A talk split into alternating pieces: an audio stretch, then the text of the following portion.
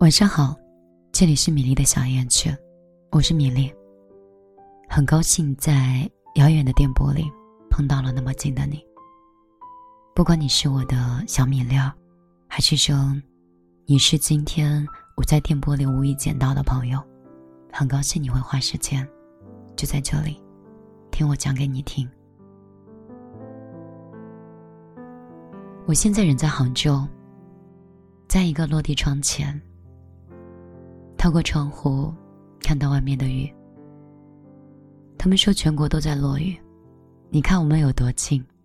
我们都在一个下雨的城市。如果你是在阳光里，你应该会比我更幸福一点吧。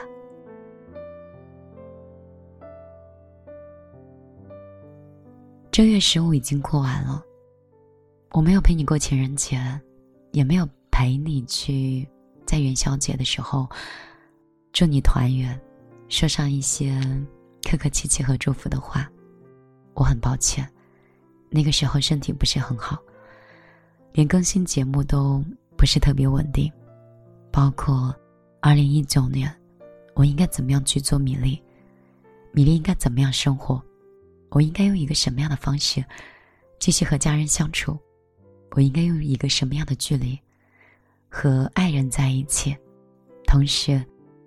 我应该用一个什么样的方式，跟新的队友、新的同事在一起，去面对二零一九年？在二零一八年一月一号的时候，我轻轻的想过这些问题，可总觉得一八年还没有过完啊，毕竟他没有到春节。到春节的时候，好忙啊，忙的根本没有时间想。我下一年应该怎么做？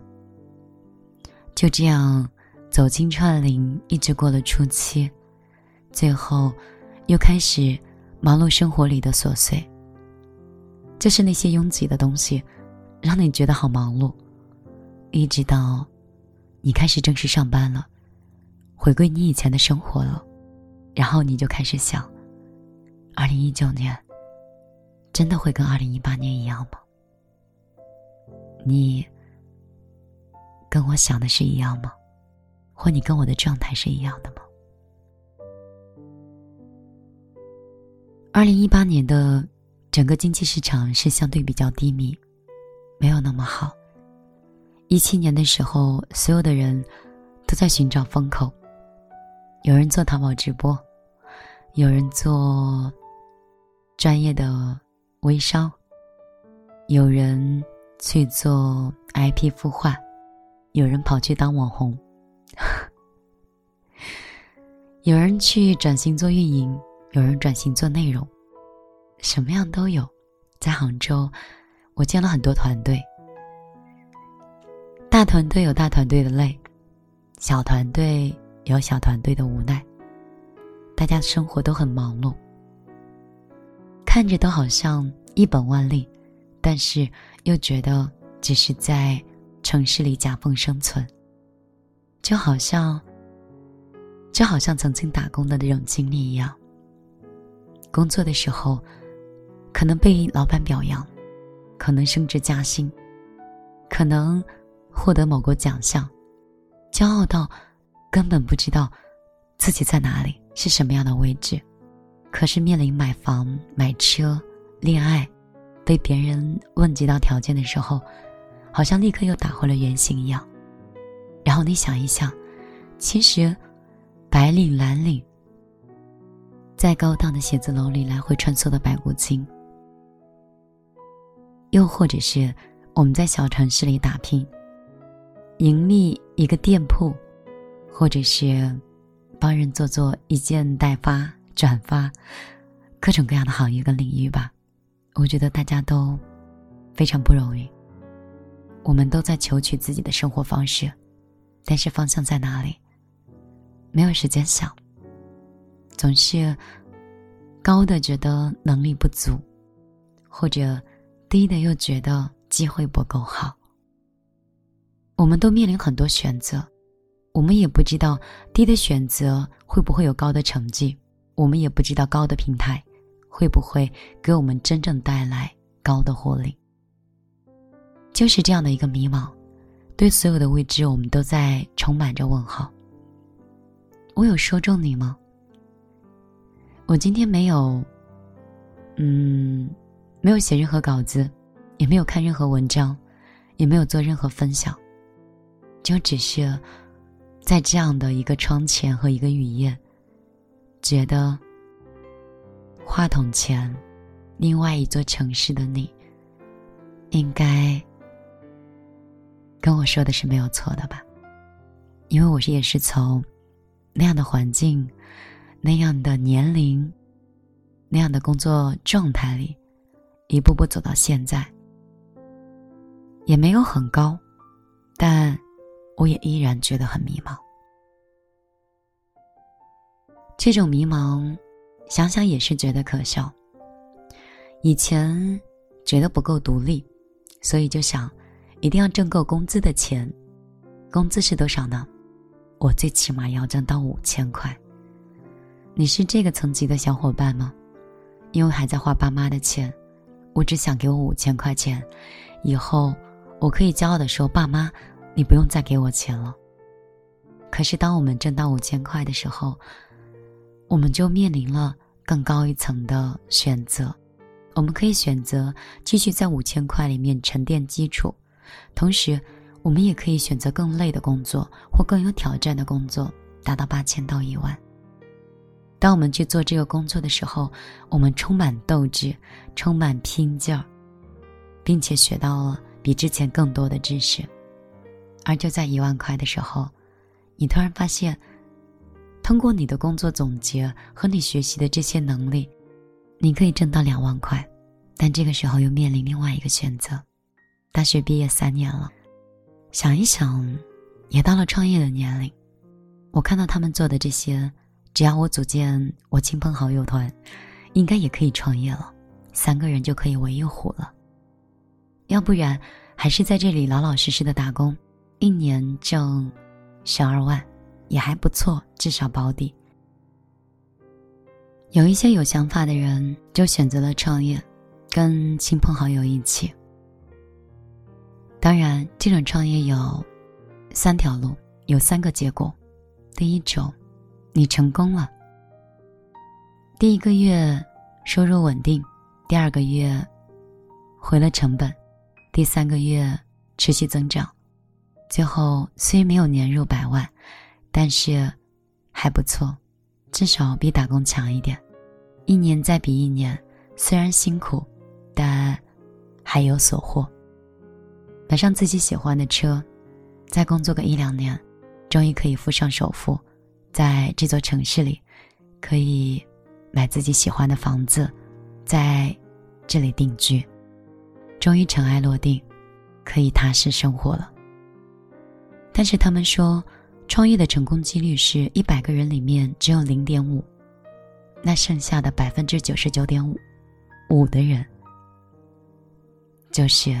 创业失败的这些人，往往会面临到：如果跟朋友在一起合伙，失败了，可能会面临朋友之间的彼此对彼此的了解之后，毁了半段友谊。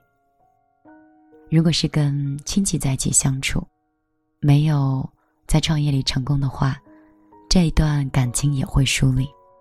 最后，你会对自己的认识是。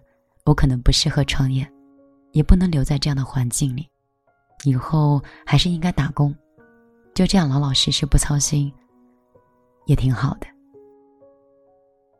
当然还有第三种，既没有挣钱，也没有放弃，他在第一年和第二年里，把所有的领域、所有的板块、所有的操作，全部就像是读了一个 MBA 一样，全部学了一遍。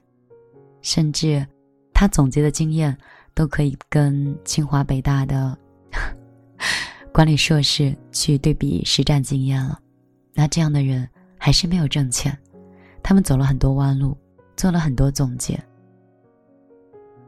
相反，这样的人其实我倒也觉得很好，因为懂得的多了，当机会一旦出现的时候，他们是经验最丰富。等待时间最久，并且会更珍惜下一次风口里的机会，完整的把它展现出自己想要的模样。其实人不要害怕犯错，有的时候错误多了，是给下一次机会，更多珍惜和更多成长的经验。当然，这种磨练里面有一个有一个很累的一件事儿，就是很多人。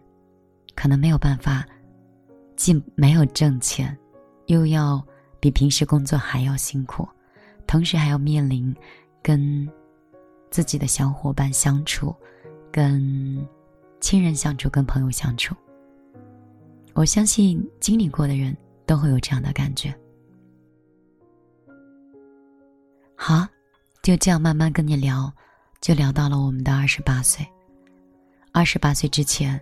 你最起码有过三年的工作经验，有过和别人合伙创业的经历，那也算你二十八年没有白走过这么一遭，至少活得没有那么平淡。而二十八岁之后，我们即将接近三十岁，三十岁是要做什么？三十而立，三十不惑。在三十岁的时候，你的事业应该是稳定的。